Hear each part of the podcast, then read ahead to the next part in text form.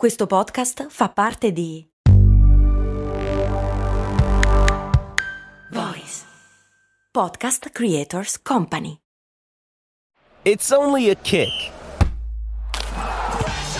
a jump, a block. It's only a serve. It's only a tackle, a run. It's only for the fans. After all, it's only pressure. You got this. Adidas.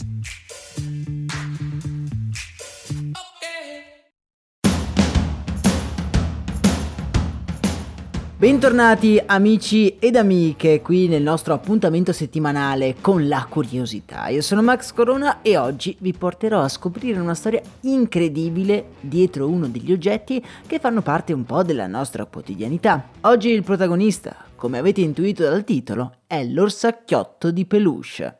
Ora voi vi starete sicuramente chiedendo che diavolo di storia ci sarà mai dietro un oggetto così comune? E invece anche in questo caso c'è una storia interessante, ma come sempre partiamo dal principio.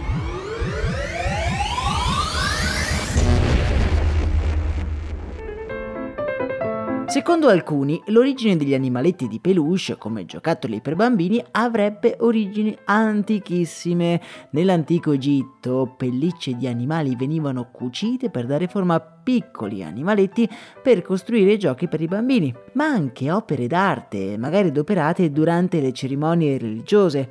Avete presente le bamboline voodoo? Ecco, più o meno quelle.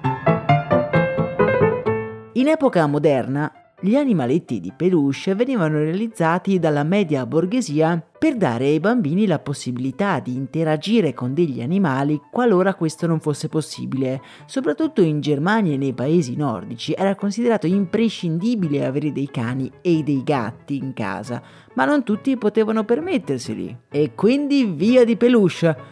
più o meno lo stesso che accade anche oggi. Ma i peluche in quegli anni non erano degli orsacchiotti.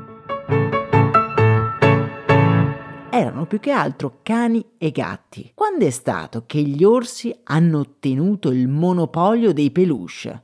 Chi è stato ad erigerli ad esemplari alfa per tenere la mano ai bambini e accompagnarli tra le braccia di Morfeo? Ecco, amici ed amiche, qui comincia la vera storia.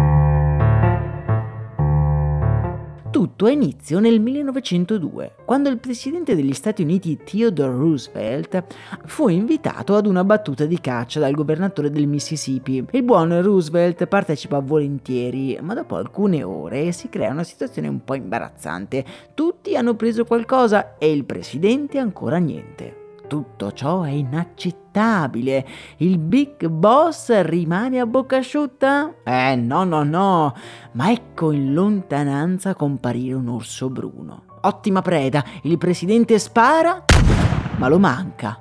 L'animale scappa e tutto il seguito di Roosevelt comincia ad inseguirlo, a rincorrerlo, braccarlo. Lo inseguono per ore cercando di minare la sua resistenza all'imbrunire, dopo averlo legato, bastonato e indebolito, lo portano al cospetto del presidente e gli dicono ecco sua presidenza altissima, ora può uccidere questo orso bruno e non sfigurare davanti agli altri cacciatori, governatori eccetera eccetera. Roosevelt che prendeva la caccia molto seriamente, però guarda i suoi dipendenti sconvolto. Ma che cosa avete fatto? Non è leale uccidere un orso così, dopo averlo maltrattato e legato. Beh, Roosevelt si rifiuta di ucciderlo. Una cosa incredibile, inaudita, cioè lui ha sfigurato davanti ai suoi avversari politici pur di salvare la vita a quell'orsacchiotto, che poi pare lo abbiano dovuto abbattere lo stesso perché lo avevano ridotto proprio male, poverino. Comunque, caso vuole che a quella battuta di caccia ci fosse anche un famoso vignettista dell'epoca che testimoniò l'avvenimento con una vignetta che comparve su un famoso quotidiano dell'epoca. La vignetta che vi lascio nel canale Telegram, lo so cosa state pensando, questa volta lo faccio, ve lo giuro, mi ricordo, divenne piuttosto famosa, tanto che un negoziante di Brooklyn a New York, Morris Mitchton, e sua moglie Rose realizzarono un orsacchiotto di stoffa di peluche in onore proprio proprio del 26esimo presidente degli Stati Uniti e lo esposero con un cartello con su scritto Teddy's Bear, ovvero l'orso di Teddy, Teddy che è anche il nomignolo del presidente Theodore Roosevelt. Il Teddy Bear ebbe un grandissimo successo non solo a New York, tanto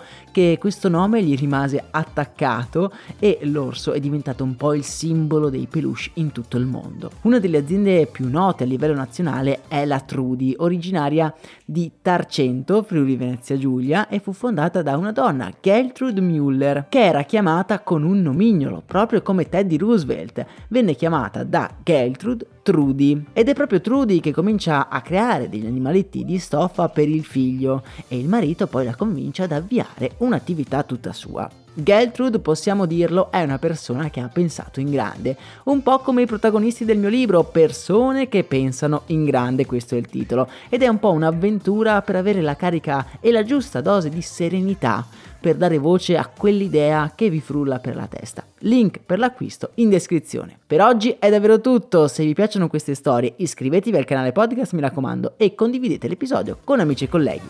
Un saluto dal vostro Max Corona. Vacanze in Sicilia o in Sardegna. Con i traghetti GNV viaggi in relax, porti tutto quello che vuoi e ottieni super vantaggi. Col nuovo programma Fedeltà MyGNV accumuli punti viaggiando, ricevi un cashback del 20% e tanti sconti a bordo. Non c'è modo più conveniente per andare in vacanza. Scopri i dettagli su gnv.it.